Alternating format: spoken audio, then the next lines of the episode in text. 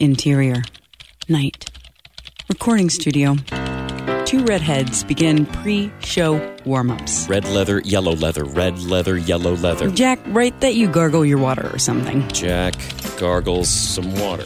And then put that we say, Welcome to Script Shop. Who, me or you? Mm, you say it. Welcome to Script Shop. N- no, but like, really, say it. Like right now. Like right now. Let's go for it. Welcome to Scrimshaw. No, Silk Jack. Top. Omaha. No, Jack!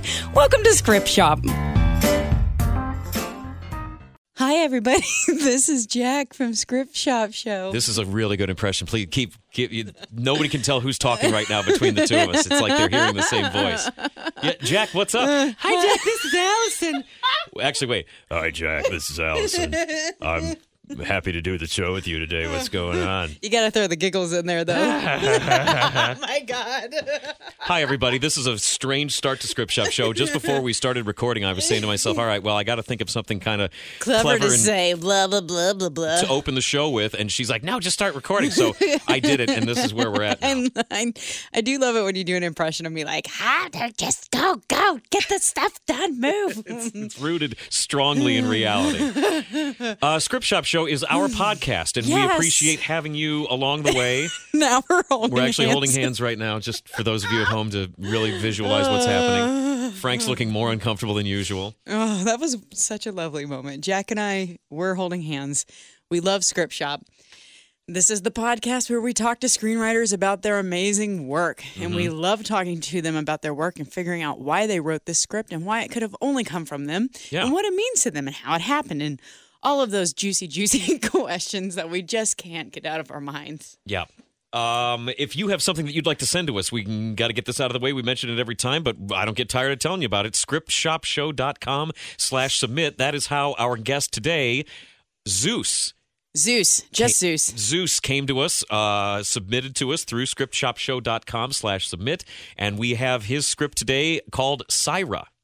Yes, we do. It's a uh, 27 page dystopian science fiction short.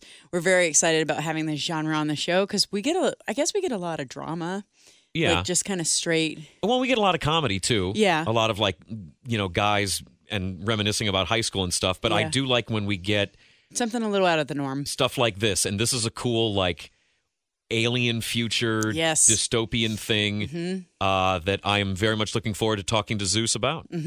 Yeah. So um, let's see, Jack, what are you reading lately? Uh, I thought of this earlier. Um, one of the other shows that we recorded made me think of this book that I haven't read in a long time. It's maybe the funniest book that I've ever read in my life. Uh, it's called State by State with the State. And I was just reminiscing about this. There was a show on MTV back in the 90s called The State. It was this weird, absurd, out there sketch comedy show. When MTV in the 90s was really sort of starting to try different things, they found this group of like NYU students who were in this comedy troupe called The State, and they gave them a TV show. And there's so many people from that show that are super famous now or heavily involved in making things Thomas Lennon, Ken Marino, uh, Kerri Kenney. Uh, one of the guys from it is on Brooklyn Nine Nine now. There, there's a ton of people that I'm so thrilled to have been able to watch their careers since they were like college students. It's been great for me. That's and they cute. wrote a hilarious travel book called State by State with the State, where they just make up stuff about every state in the union, and it's a riot. And anyway, What did they say about Ohio? I don't remember, but I need to I Yes. need to find out. That sounds good. They've got a wild story about like the governor of Connecticut and how they went to visit him, and they just make up this insane stuff, and it is a riot. Do you think they get in trouble for that kind of thing? nah, because it's it's just funny. It's clearly it's comedy. a joke. Yeah. Yeah. You know, it's always so funny to me when people are like, it's clearly a joke. And I'm like, oh, I don't know how. Is it clearly? This in, in this case, it absolutely is, and especially if you if you come to it knowing the show, like if you're buying Yeah. a book from these people that have done this show, you know what you're getting You know what yourself you're getting into. Otherwise, you're just like picking up a book at Barnes and Noble thinking you're getting a travel guide to the U.S. and you don't understand. I love the idea of somebody falling See, for that though. that's what I'm talking about. How clear is it? it's clear. It's it's it's transparently clear. All right. What are you what what are you reading? Um, what have you read? I so I have um, a handful of favorite plays, like just stage plays, because Mm-hmm. of course I have a background in acting and do live theater as well as film, television, etc. Mm-hmm. Pitch for Allison. in case you're out there wondering, you should check us out and uh, there's contact info. I'm sure. Yeah. Um, but I was rereading one of my favorite plays called Night Norman, and it's like this salt of the earth, grounded suicide story. Oh wow. Okay. Yeah, I hate to be such a downer with it, but it's such a beautiful, weirdly hopeful story about somebody who decides to take their life into their own hands. Yikes. Yeah, I know, I know, but you should read it, so I'll let you borrow it. You and I did that. That's a bit of a 180 between my wacky travelogue book and then your uh-huh. serious. That that's a, that's. Just a. get real up on the mic and talk about it all. We try to cover all the bases here on Script Shop, and God knows we have so Oh far. Oh man, yeah.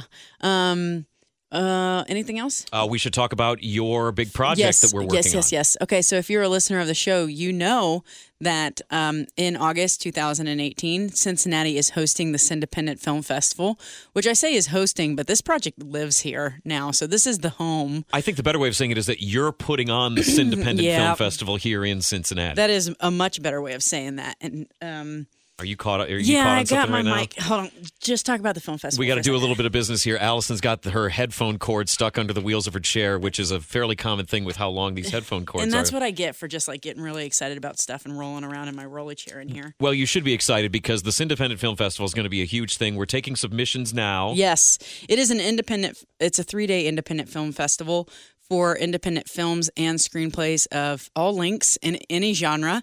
Um, you can submit online at Film Freeway to the Independent Film Festival. We're in the heartbeat of Cincinnati with lots of really, really cool uh, filmmaker events. We're expecting a huge audience turnout, and there are prizes, like cash prizes for the top awards. So if you're interested in maybe getting a little scratch for your work, then And get your work out there. yeah, share it with a new community. Cincinnati is not a small city. No. It's a really interesting, very exciting, beautiful city. And uh, we'd love for you to come hang out with us, me, Allison, Jack over here to my right, and Frank over here to my left in Cincinnati for Mm-hmm. a couple of days. as you move left to right across your radio dial. Uh, we're also uh, taking your donations. We have uh, opened ourselves up a Patreon account for Script Shop Show. And uh, if it's an opportunity for you, and it's an opportunity for us, but if you want to just Support us show- financially some. That's exactly right. Show a Yeah. little appreciation if you want to fund the show, because then we can use that to do more things. And we have a million ideas Yeah, what we, we do. do with this show. Yeah, we have a uh, we have a ton of really beautiful, beautiful things we'd like to put into place. So if you'd like to help us see those things through, then go on to patreon.com or is it .org? It's .com. It's .com, patreon.com, and look up Script Shop Show to pledge some of your financial support straight to us. Indeed.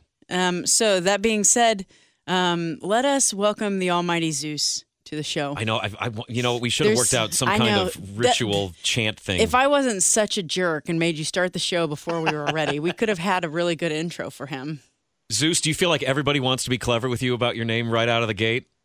Actually, I can give you guys a really cool intro if you want. It won't Yeah. be anything nuts, but Yeah, you do know, it. I can do something like a bum bum bum kind of thing, and then I can do it. You know, I don't even have a cool intro, so it's Not all yet. good.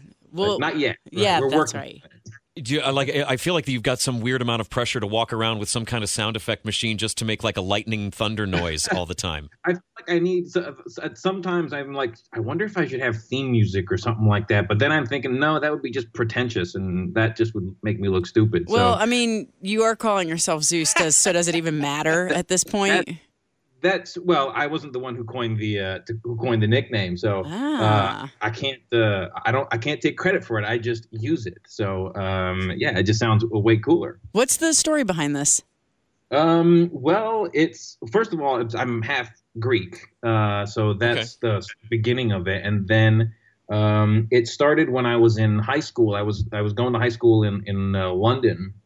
It was a boarding school, and I was one of the new kids. And um, when I was when we were on the I guess on the floor getting ready, you know, for bed, I was talking with one of the kids, and he asked me where I was from. I said I'm from Greece, and he he goes, "Oh, so you know Zeus?" I'm like, "Yeah, you know, king of the gods, et cetera, et cetera." Uh, and we all go our separate ways. The next day, we wake up and he starts calling me Zeus, and then just slowly, slowly, the, the name just starts to go everywhere. Uh, and then eventually, uh, like as soon as the headmaster starts calling you Zeus, Wow. then you know, then you know that's when you've like made it to the top of the to the top of the mountain. So, and then when I went to So college, speak. I'm sorry. How dare you? to the top of the mountain, so to speak. there you go. and then when I went to college, uh, my my roommate from high school was was my roommate in college first semester, and he introduced me as Zeus. So uh, and nobody ever knew who my what my real name was, and so we just carried it through, uh, and that's how I got the nickname. That's I nice. feel started in high school. I feel like there's a real fine line though between somebody like calling you and but like the fact that you've embraced it, I'm glad about because I feel like it could be the kind of thing where somebody's taking shots at you. Oh, look at check out Zeus over here. well, I mean, they can. It's uh, totally fine. But I, I'll just I'm I'll just come back and say, well, my name is Zeus. What's your name? Like Bob. Okay, that's cool. It's a good name. Nothing wrong with that. But Zeus, It's man, no Zeus. like, you can't beat that. You're in New York City currently. How did you get yourself to New York City? Where are you coming from? Practice, practice, practice. There you go. Uh, I came to New York City via Greece, via Texas, and then I came to New York. So uh, I grew up in Greece. I went to college in Texas. I stuck around in Texas. I went to college in Texas, and then I moved to New York in 2009, if I remember correctly, something like that. When did you move from Greece to the United States? How old were Uh, you? 2001. I was 18 years old. Okay. And then, so what college did you go to in Texas? Southern Methodist University. Dallas, SMU. Yes, that's over by Dallas, which is an hour away from where I grew up. I'm a Oh, Texan cool. myself. Yeah, thank you. So you know SMU, yeah. It's uh wasn't my top choice, but I was like, all right, it's cool. I didn't really get in anywhere else. So I was like, all right, cool. I'll just go to SMU and we'll see what happens. So What did you study while you were there? uh, film, uh, film and film production, um, and no, that was it. Film production, nothing else. So. Um, and so then when you were done with SMU, you just moved straight to New York? No, I decided to stay in Texas for a little, for a couple more years. Uh, right out of college, I started my first business because I wanted to, you know, get right into it, and I I didn't really want to move yet because I figured let me try my own business first and see what happens. Um, and I was doing a lot of like little music videos. I did a a rockumentary with a friend of mine, uh, and you know, so I did that went well uh, on the local scene. That was going fine on the local scene, but then stuff kind of just hit the fan um, about maybe two years later, um, and I got left with nothing. I was completely broke, had nothing left. So I decided, well, I've got LA or New York, so pick one and go from there. And I decided to come to New York because it, it had. I felt it would have more of a vibe that suited me as opposed to Los Angeles. I got nothing against LA, nice place, but I'm sorry, I can't drive everywhere. Mhm. New York just had a bit more of my pace. Um, just felt a bit more tight knit, and I thought I would do better here. How have you done since, like, Yeah. community wise and lifestyle wise, since you've moved to New York? Um, I'd say pretty good actually. Um, I when I first moved here, I decided to um, study producing because the film degree I took, they never they never trained us. Um, they gave us all the creative, but they never taught us the business side of things. So of course, you go out into the world with all this great creative knowledge, but they never told you how to you know how to create a budget how to create a schedule how to you know how to how to uh, raise money and things like that um, so i kind of decided that i had to do that in order to better myself so i studied producing and i just kind of fell into it very naturally it felt like a very good fit for me um, and from there i worked at Cinetic media uh, for about a couple of months three months uh, Cinetic Media was under is under John Sloss, and I worked. The, actually, the very first picture I did was Exit Through the Gift Shop, and it was Banksy's Nice. documentary. No Right. kidding. What did you do with that? Uh, I helped them with like the sales and marketing and and you know things like that. Okay. Um, and and it, it was awesome because Banksy's my favorite artist. So when they gave me that gig, I was like, yes, this is awesome. This is perfect for me. So I embraced it wholeheartedly, and I had a really good time. Uh, and I had no idea at the time that he had done a documentary either. Um, so I did that, and then after I left from there, I went. And I spent two years with uh, with the very famous Scott Rudin. I've heard that name. Yeah. What? Uh, give It's us a a- rundown. hmm Uh, the, well, the the movies that I worked on with him, well, the movies that you would know are uh, uh, The Social Network, True Right. Grit, um, God, The yeah. Village, uh, There Will Be Blood. You know, those are the th- that's those are the kinds of films he did.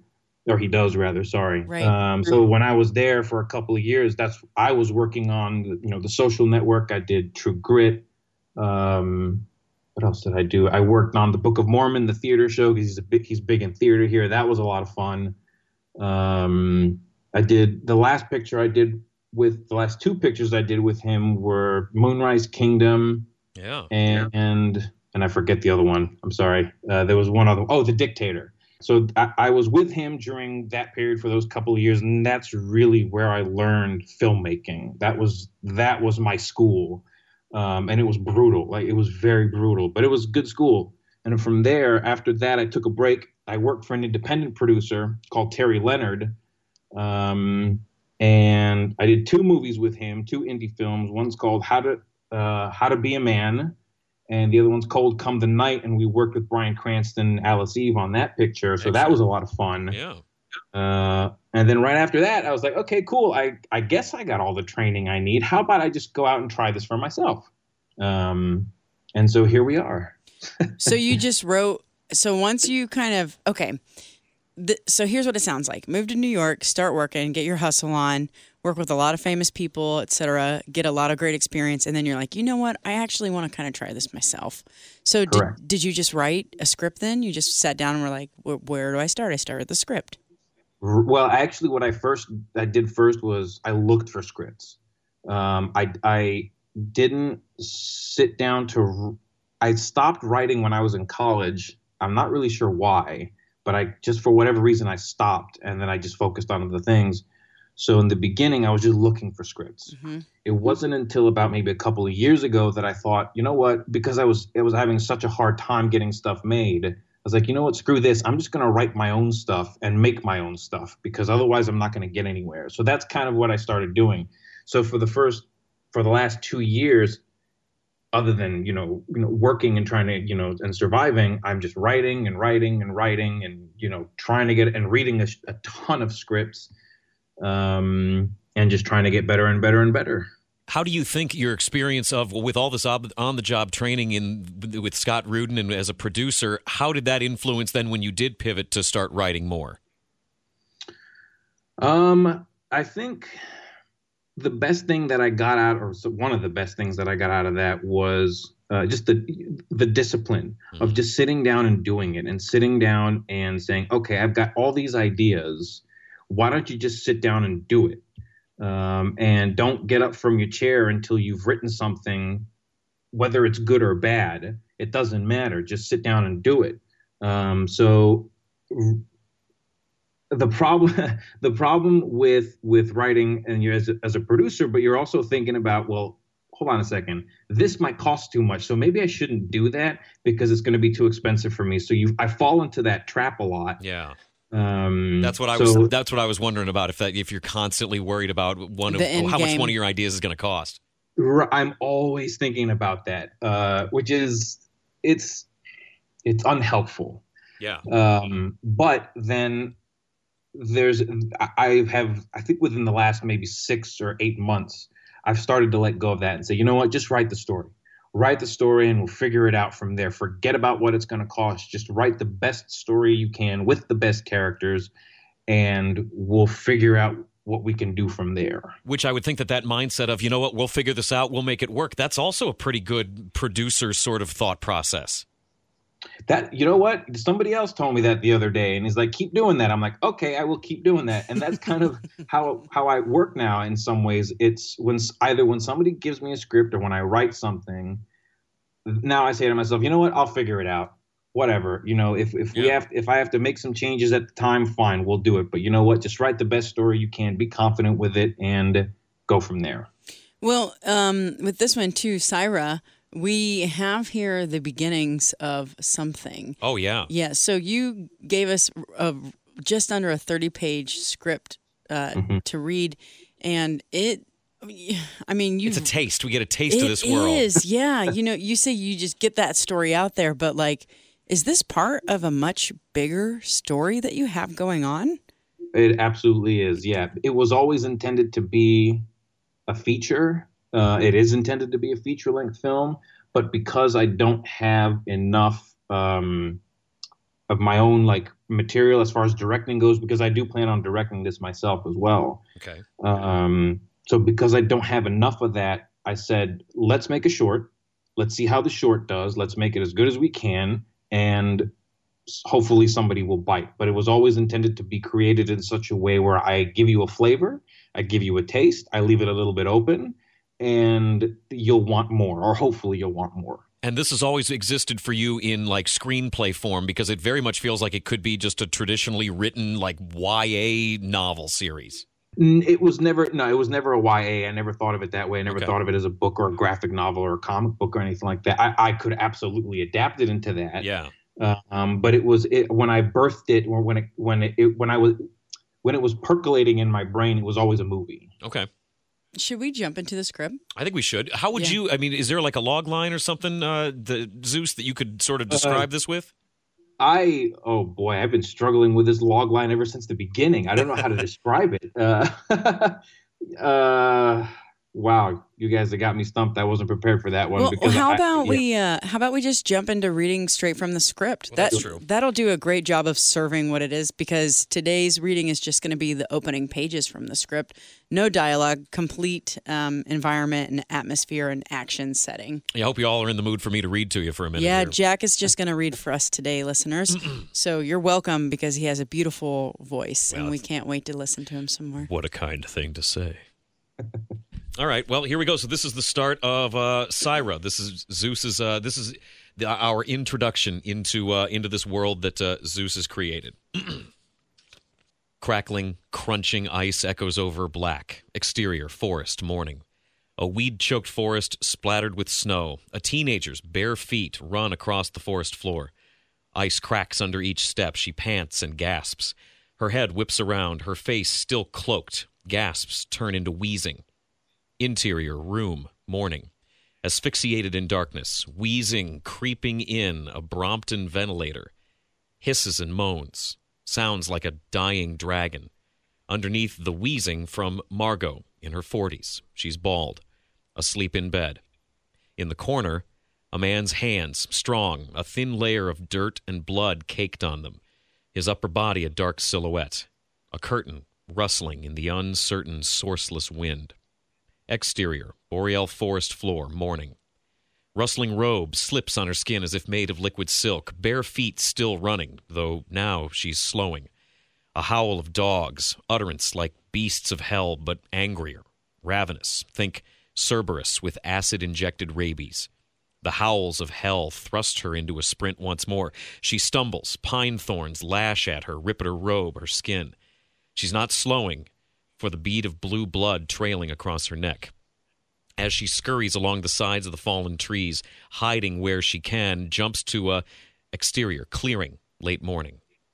Howling closing in, an abandoned ruined farmhouse rises to meet our runner. She dashes toward the structure. Boarded up windows and doors tell us she's alone. Odd burn marks scar the house as if hit by a ray gun. Other chunks missing as if vaporized by the Terminator's time portal. She shoves the door open with her shoulder. It flies off as if made of paper. Interior, room, morning. A little less darkness than before. Ventilator still hissing. The silhouette. He opens a closet, pulls out a pillow. He squeezes tight knuckles, turning white, and sniffles. He turns to Lady Life Support. Teary eyed, he enters the light. Hugo, in his 50s, but looks in his 60s. Salt and pepper beard, deep sunken eyes tell that he's consumed by the past and scarred by all of it. He lifts her head and slides the pillow under her for extra support. The movement wakes her. Hugo strokes her face, kisses her forehead, and she turns and falls back asleep. Exterior and interior, abandoned slash ruined farmhouse day. The harsh day's light does little to lift the cold. Shivering, peeking out from the cracked window, our runner sees inky shapes moving off. She leans back. Her trick worked for the time being. Interior, burnt farmhouse day. Once a teenager's bedroom, faded pink furniture and decoupage all about. She snaps up some jeans, Converse shoes, and a zip up hoodie, covers her face. Fully clothed, she's in the exterior forest midday. She is in full run. Ravenous howls echo so close we can feel them. And then thud. She runs into a Exterior wall, midday. The wall, high as the sky, wide as the Great Wall. Beast sounds are closing in. She moves down the wall's face, plain, flat, as if designed by I. M. Pei. A sign. She wipes off the caked on dust to reveal the words Tuatha Dé and an image of three large, thick, jagged black claw marks carved into the wall. A low growl whirls her around. She's in a world of trouble. Dark, inky human creatures, inhuman creatures, surround her. Voracious teeth snap. Exterior, isolated farmhouse, late afternoon. Somewhere between Victorian and retro modern, a three story house seems to welcome any who come upon it. The dense forest encroaches on the treeless property, ready to swallow it whole. Anna, who's five, playing in the garden with a doll and a ball, humming a song, a swift a swing set few feet from her. Hugo plows a vegetable garden, sweating. A bright blue light flashes in the sky, crackling, echoing kaboom. Anna and Hugo look to the sky, probably just thunder. Stillness. And then two more flashes and kabooms.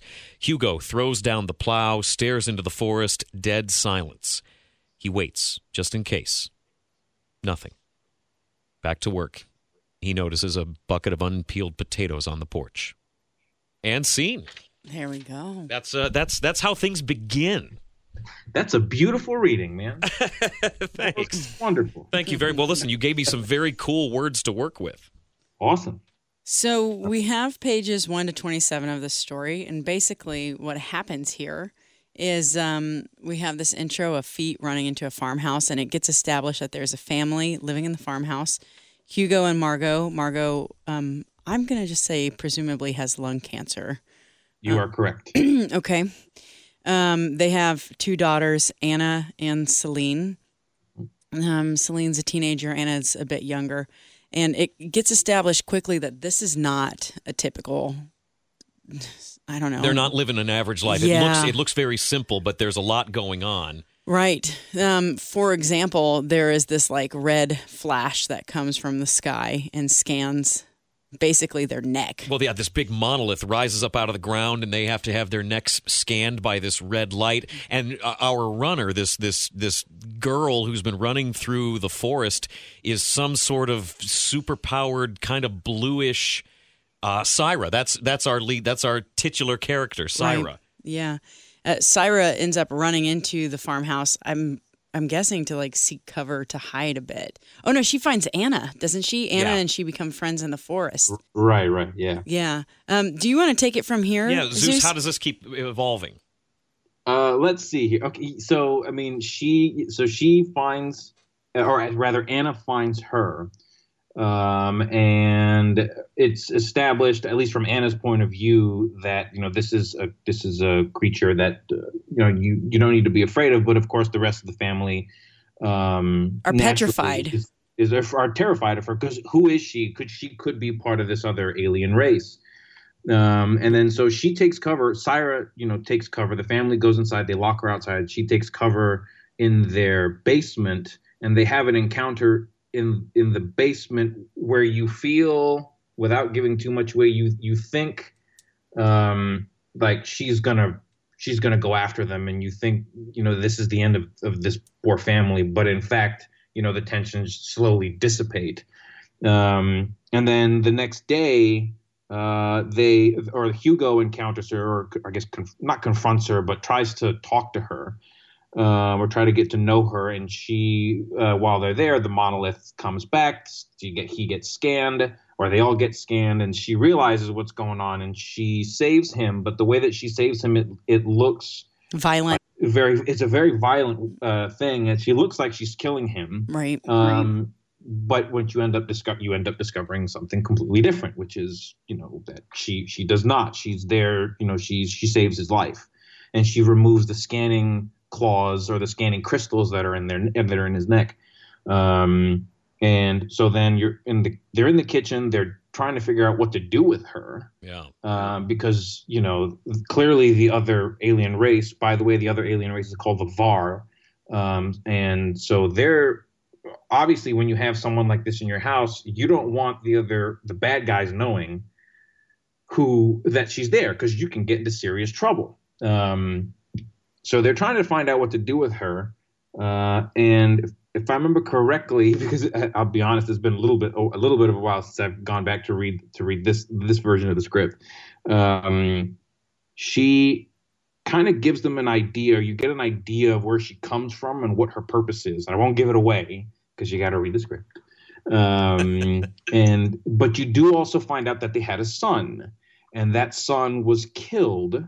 Um, or was yeah, I'm sorry, yes, that son was killed. I don't I don't believe I mentioned how that son gets killed because I wanted to keep that a bit of a mystery. Yeah, no, it's just there. In fact, I didn't even know it was a son. I just knew there was sort of somebody else that was involved in this military resistance that Hugo was involved in right. before things got to where they're I at. I think his name is listed on the uniform or on the right. photo or something.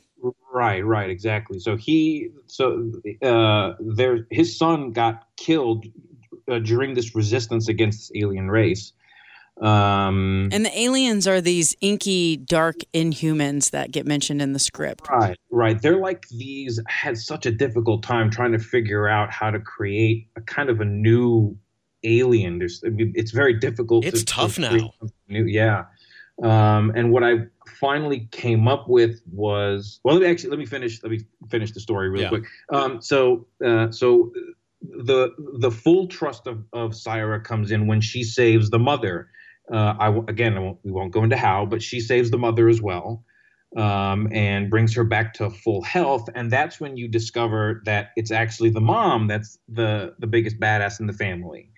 Um, and so they plan their escape. Yeah, and that's and, then, and that's the jumping off point. Yeah. Right. So they, right, exactly. And so then they they run into the forest. They get they they're followed um, and you get this very tense moment at the end where you think it's going to happen. You think it's going to happen. Are they going to get busted? Are they going to get caught? No, they don't. They the wall kind of or that section of the wall morphs into like a time portal, uh, and they end up in a boreal forest. So you can one could question, well, is it the boreal forest that Syra was in earlier? Is it somewhere else? Right. It's it's left on question, and then the intent at the end uh, is when she points at the picture. Uh, it's the three girl. It's the two girls, the mother and Syra. And she, Syra points at a picture of the sun, and it shows the date 2017, if I remember correctly, and that is intended to say this is the year that we're in and this is our mission. So they're going to go find Hugo. So what's basically happened is actually no, I'm not going to tell you what happened because you got to you got to wait. Cliffhanger. oh, that's the whole thing. This is a, yeah. Come on, have a free sample. Yeah, yeah. Take keep a little free sample. To us it's about free. the story. um, they let's see. Without giving too much away, uh, they gone back to the very beginning of the resistance and they have to go find Hugo because okay. Hugo ends up being one of the keys to saving the human race. I love this cool. time travel and uh, strong female characters in a sci-fi yeah. world. So, what was it like for you um, creating this whole world? Do you do you have a penchant for just walking around with whole other universes percolating in your mind? What was this like? Oh yeah, actually, if I could be totally honest, and I'm going to surprise all of you and your and your listeners. I have to give credit to the most unusual person for helping me actually get this thing on on paper, and I got to give the credit to, to Donald Trump, and I'll tell you why. Okay. Um, because I was this was an idea that I was thinking about and thinking about and thinking about, but it just wasn't clicking, and I wasn't prepared to put anything down on paper because it just wasn't ready. And then the election of Donald Trump happened, and it really I think like a lot of us put us in a very dark place. We're like, oh crap, what's going to happen now? Um, and so because of that, th- going to that dark place helped me create the VAR. And then from there, that kind of just slowly, slowly started to come together. And then the, the script came out I think maybe one month later, boom, I had the first draft done, and it was all because of the election of Donald Trump. So if he ever listens to this, thank you, uh, but I'm still not going to vote for you. So, mm-hmm. um, so just by kind of like letting your ideas um, percolate I know I keep saying that word, but okay. percolate.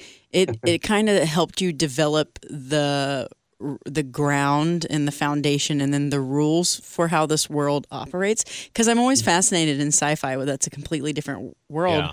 the rules that govern existence at that time.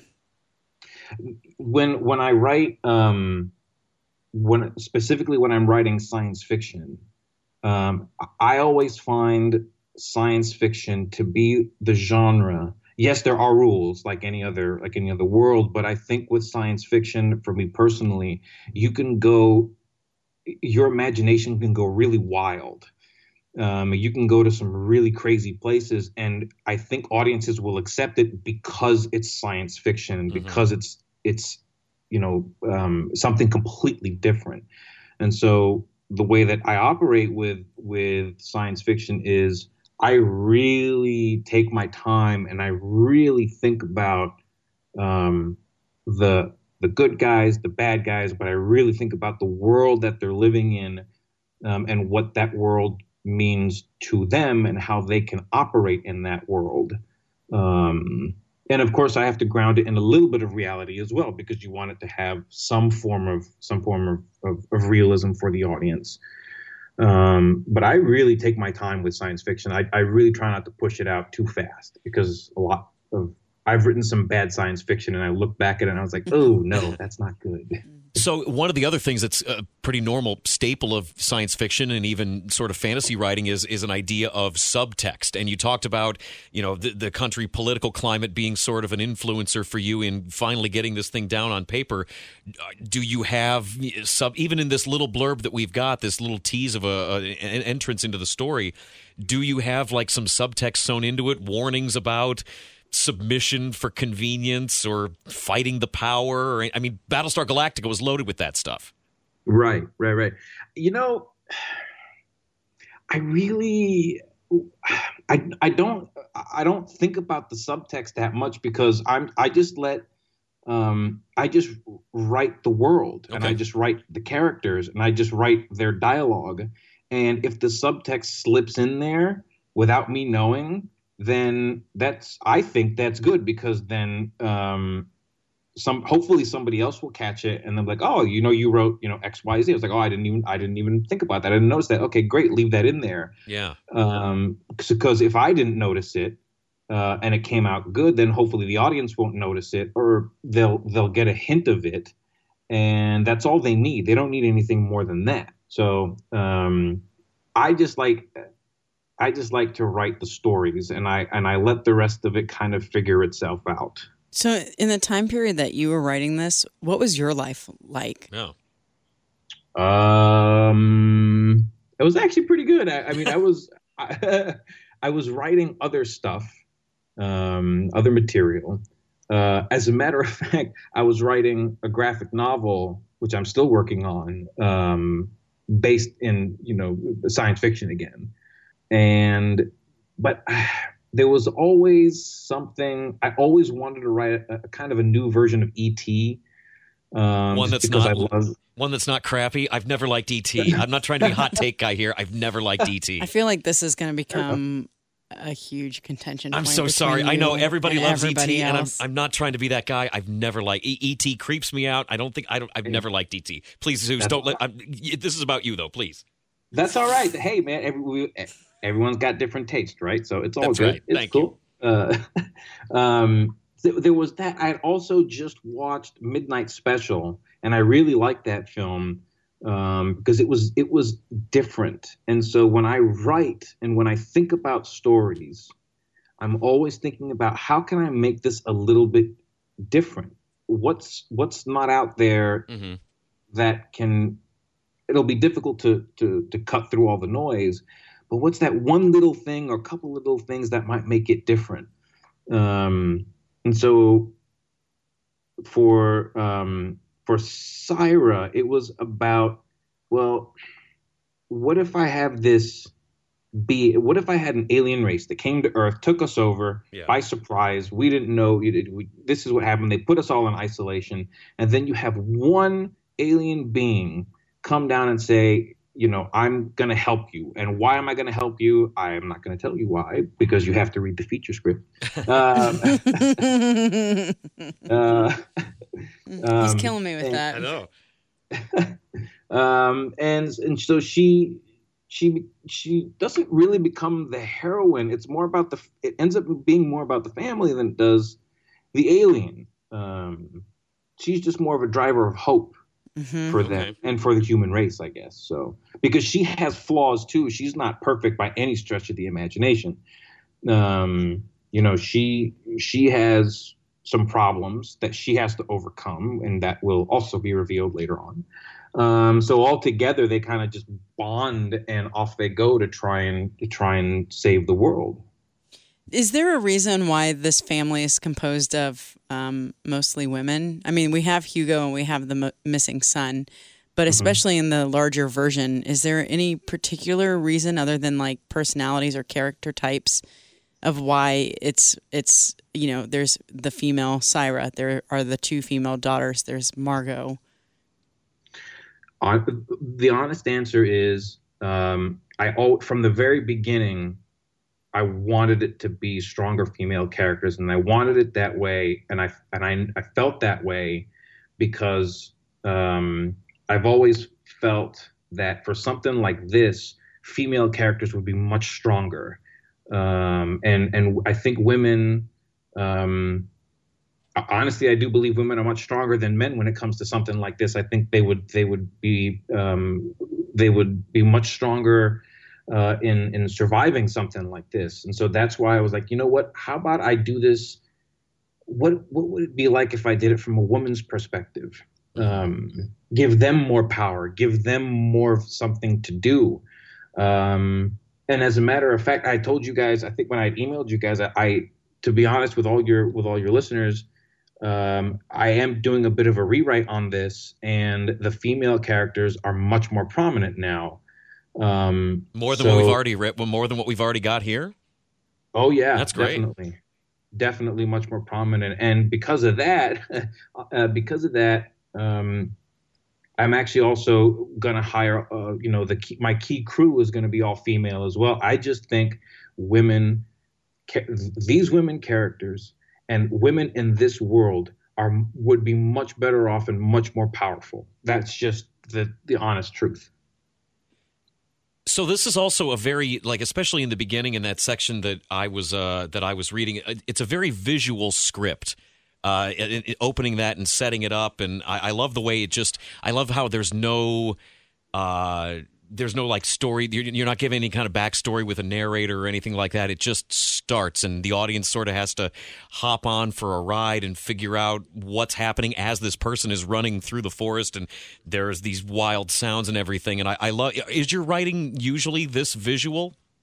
Oh yeah, I'm. I'm very descriptive with my writing. Um, as a as a matter of fact, I have to cut back on the descriptions mm-hmm. um, because I go I get a little too detailed sometimes. Um, but that's how I like it. You know, that's how I that's how I write. That's how I know what you know what's going on. So, uh, and I I I guess like many writers, I still struggle with dialogue. Um, you know, so but I I prefer strong visuals absolutely. But then as a producer also then you're you're thinking about things in more of a holistic context. Sound also plays a really big part in the way that opens with between the feet crunching on the ice and the panting and the wheezing and that the sound of these dogs. There's a lot of audio work going on in those first few pages also. Oh yeah. Let me tell you guys let me tell you guys right now i am so scared about making the, making this film and i'm so scared about what it's going to cost and how it's going to turn out. I'm absolutely petrified. Um with exactly what you said. There's such detailed sound that goes into it, such the, the detailed visuals that go into it. Mm-hmm. Um, you know, everything is so specific just in those first four pages that you that you read. Um, you know, so even that, I'm sitting back and I'm thinking, oh man, that's gonna suck. Uh, but um, I'll figure it out. And what you, you know, honestly, too, what is so beautiful about it is that in the first few pages, and then for us in the larger 27 pages that we got to see, the writing is so clear that you really you you know I can see it. it's um, you know you're saying you're terrified to making it because you know what it's going to cost and kudos to you because it probably will cost a, pretty penny. Yeah. just considering again how detailed and how beautiful the world paints itself. All of it just paints itself. It's almost like you can feel the dewiness of the forest and everything as they're getting into it.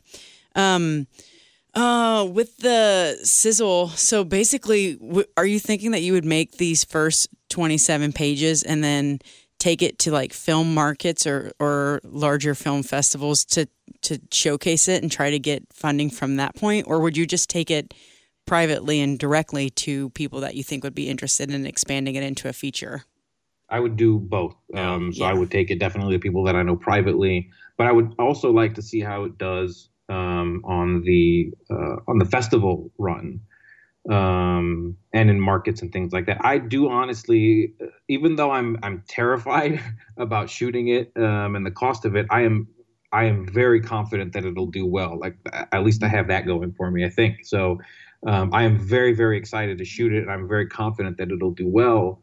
Um, I also uh, I submitted this screenplay to uh, to a bunch of film festivals. I think it was because I was so scared that it was such bad writing, um, and I needed to see if I was going in the right direction. So I submitted to a whole bunch of film festivals that accepted screenplays, and I got very lucky. Um, I think I got accepted to at least 20 film festivals just the screenplay.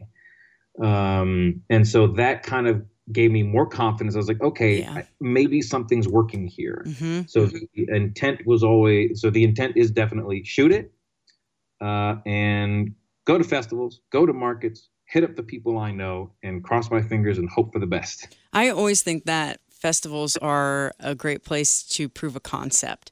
So Mm, whether yeah. you have a script or whether you have a short film, they're amazing places to take and network your work. But also, if you win awards or you do, or you are you are able to say something like, you know, I've submitted this script; it's been accepted into twenty film festivals.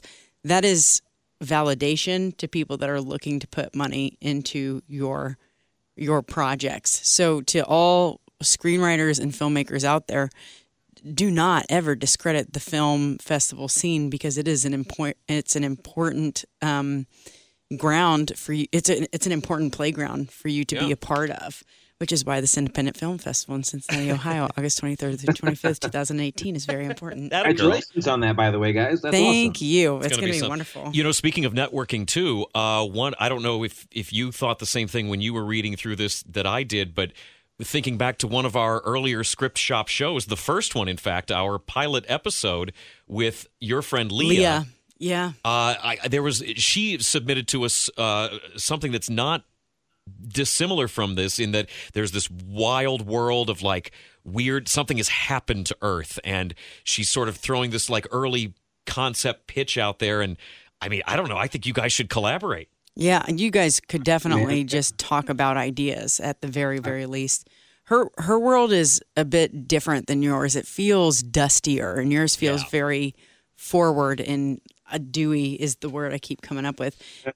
But th there are Yeah, let's do it. Absolutely. I'm always open. I'm always open. I, I love talking to other filmmakers, other writers, producers, editors, you name it. So I'm totally in. Um, you know, I wanted to ask too. There are a lot of Greek references throughout the script, and you, of course, are Greek. You're you're Zeus, for God's sake. Hey, that's a lowercase G. God's Oh, I didn't even try to do that. That was so funny, though. Good job. Um, d- do you want to talk a little bit about how your culture and the these Greek histories influence some of your work? Sure. Uh, I, I'm uh, growing up in Greece. I mean, of course, you're surrounded by all of it, right? You're surrounded by all the culture there Yeah.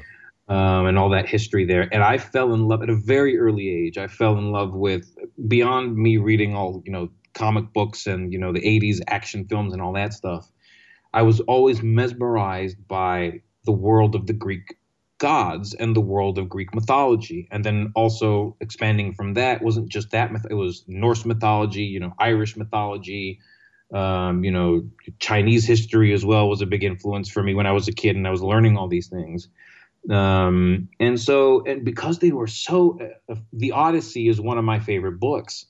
Um, and I remember reading. I think I've read it a whole bunch of times, and every single time it mesmerized me to no end because it was such a fantastical world. Yeah. Um, I was like, wow, this is people. You can actually write stuff like this. This is really neat. Um, and so I just I use that I use that history mythology you know all the mythology I always dig it up and I like okay well how can I use this in this story or a little bit of that in this story a little bit of that in the next story?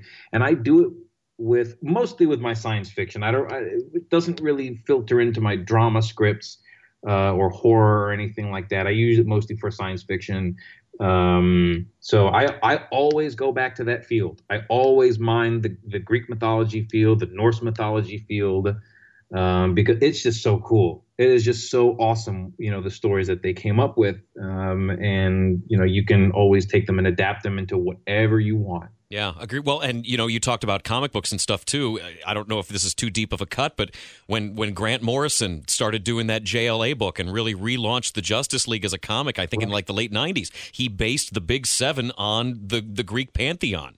Right. Exactly. You know, and so I mean, there's.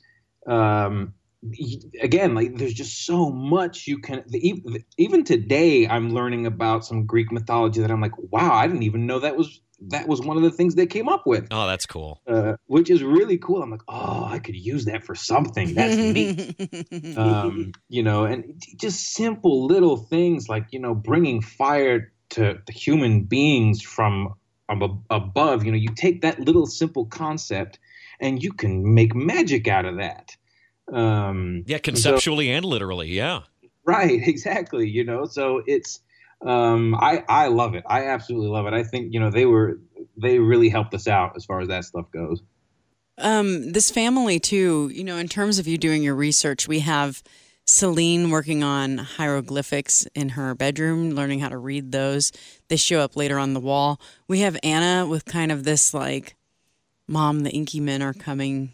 Mm-hmm. senses mm-hmm. about them. Yeah. And I wondered, does this particular family have some kind of like in tune connection with the world around them, or is it just kind of them being on their game about what's happening? Um, I would um, the girls the girls more so. Uh, it's it depends on who you whose whose perspective you see it from. The girls have one perspective. The the the the um, adults have a different one. The adults are thinking more about you know surviving and you know and you know how are we going to get through all this? The girls are trying to discover a deeper meaning because the, the girls at least anna this is the only world she knows. This is where she grew up. She okay. doesn't know earth uh, as it was. Celine uh, was a uh, was around for the invasion um, but she she is mesmerized in finding out you know, who they are and what their history is and where they come from and all these things. And so she becomes obsessed with these hieroglyphics um, because she wants to know. She's a, she's a book nerd in that sense, um, and she's just trying to figure out if there's a deeper meaning to all of this.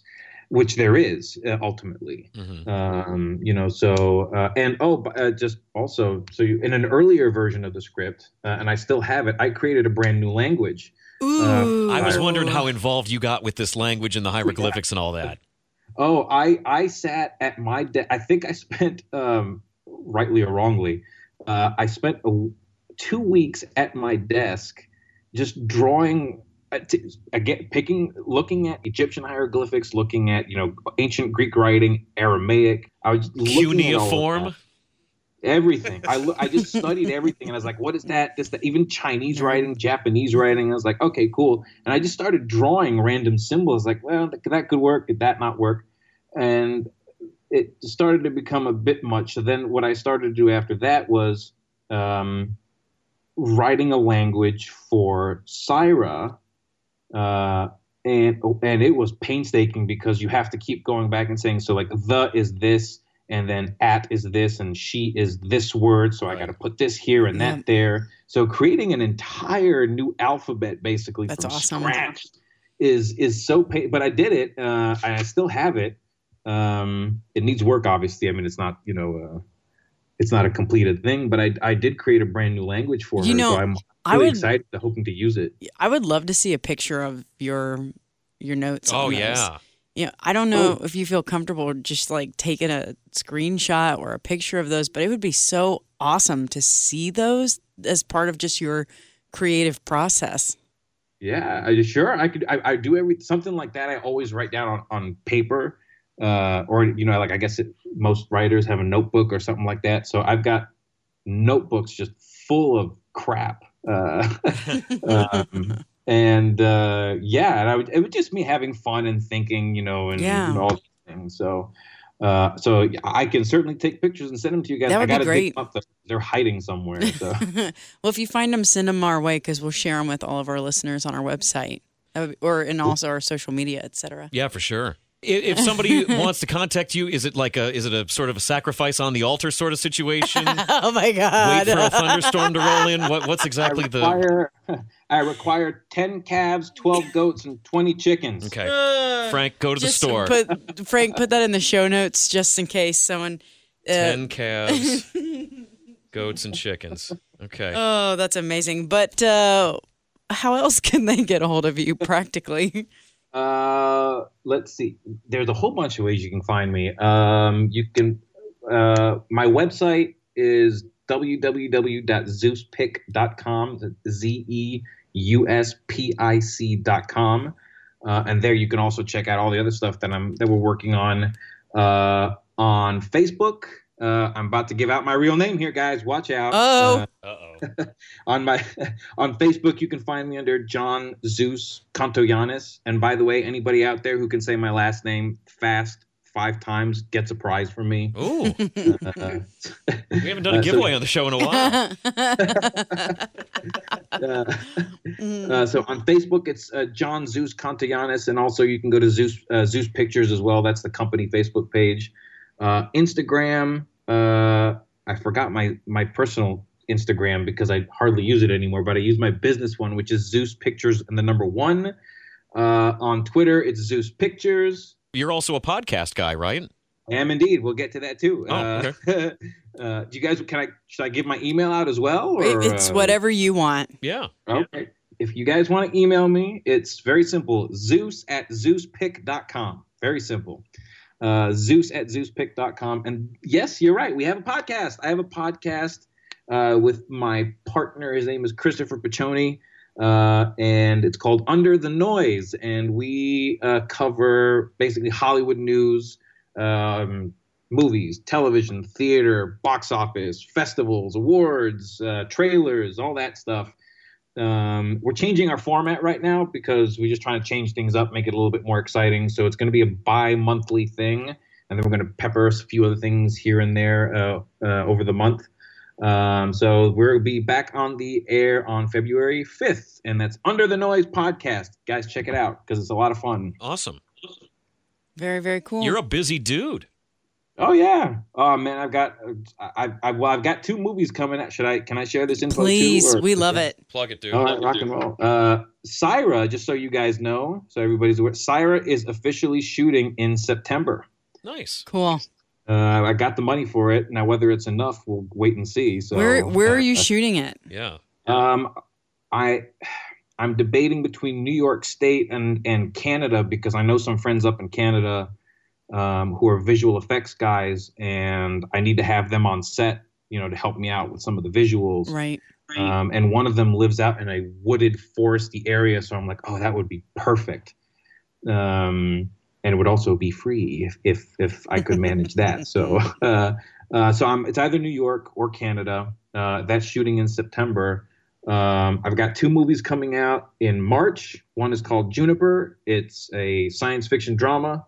The other one is called Ext, E-X-T. Uh, it is a five-minute, 100% uh, CGI film. It's the first animated film I've ever done, and I'm super excited about Wow. it. That's a that's a whole other world of work. Yes, and that I've been working on that with the boys in Canada for about two years now, and it's the same idea. He came to me with the script. I love the script, um, but it was such a giant world, and it required an enormous amount of money. So I told him, go make a little short film. Let's do this together. Make a little short film and see what happens. So our and I've seen the fruits of his labor, and it looks awesome. I'm so excited. That's coming out in March, and then two months later, I'm shooting another short film. It's called Mr. Sam. Uh, so yeah, I'm a very busy guy. I got a lot of stuff going on. Sounds uh, like a lot of opportunity for somebody to collaborate with you, though. Yeah, for sure. Yeah. Absolutely, I am open, and I'm looking for crew too. I'm looking for crew. I'm looking to meet people. I, am always open to meeting people anywhere, everywhere. Um, I love this business. I love making movies. I love Hollywood. So, uh, yeah, let's collaborate. Let's make some movies. So, listeners, if you're interested in checking out any of Zeus's work, if you want to get in touch with him to see what he's doing or to see how you can be a part of that, just uh, hit the rewind 15 seconds, 15 seconds buttons on mm-hmm. your podcast, write down all that info and get in touch with them. yeah, do it. Yeah, That's what you should do. Because there's a lot of really great stuff in there. and um, Zeus, it was awesome having you on the show today and talking about this really, really exciting script. We can't wait to see it. So when it yeah. gets made, um, submit it to my film festival, and then also mm-hmm. um, keep us posted and keep us updated with where you're going and what you're doing with all of this because we'd love to share it with all of our listeners. Absolutely. Thank you so much, guys, for your time. Thank you for you know for the for bringing me on the show. I had a great time. This was awesome, and thank you for reading. reading Absolutely. The, it's nice to hear them out loud too. It's not that often I get to hear my words spoken out loud, and uh, it was really cool. So thank you guys for doing that. I had a great time. No Thanks, problem. Thank, Thank you, you for your work. Yeah. Have a Thank nice you. night. All right. Well, there we go. There was Zeus. Yeah. We just had a quasi religious moment here on the show. That was amazing. There's, I'm really proud of us for getting all those jokes in. I think we did a real. I think it, it, it was enough without being too much. If I if we're not patting ourselves on the back too strongly. Well, I mean, I I'm gonna get in my car and drive home at the end of the night and just keep being like, Allison, you were so smart and witty tonight. Good job, good job, Allison. You're so clever. Good job. it's gonna be tough to drive with, when you got your vanity mirror down and you're talking to yourself as you're trying to stay between the lines. Oh, hey, you. What's oh, up? you're so pretty and smart and wonderful. Good job. I think that's great. I think I think you did an excellent job. Oh, thank you, Jack. Uh, uh, same to you. If you want us to talk about how clever we are when we read your stuff and talk to you the best opportunity that you have to do that is scriptshopshow.com slash submit. We would love to read your work. It is such a pleasure reading the words of all the writers um, that we have on the show and all the work that we come across. So please, please, please consider us if you're looking to talk about your work. If you want to share it with the world, we'd love to do that too. Yeah. Um, follow us Facebook, Instagram, Twitter, Script Shop Show. Jack's on Twitter at Script Shop Jack. Script Shop Jack. And I'm on Twitter as Your Bestie Westie. And until next week, we're great. Yeah. All right. Thank you, folks. That's a wrap. Script Shop was created by Allison West, hosted by Allison West and Jack Crumley, produced by Frank Steele. Thanks to iHeartMedia Cincinnati for use of their studio. Intro music, Retro Soul by bensound.com. Outro music by purple-planet.com. Special thanks to all our guests. Thanks for listening.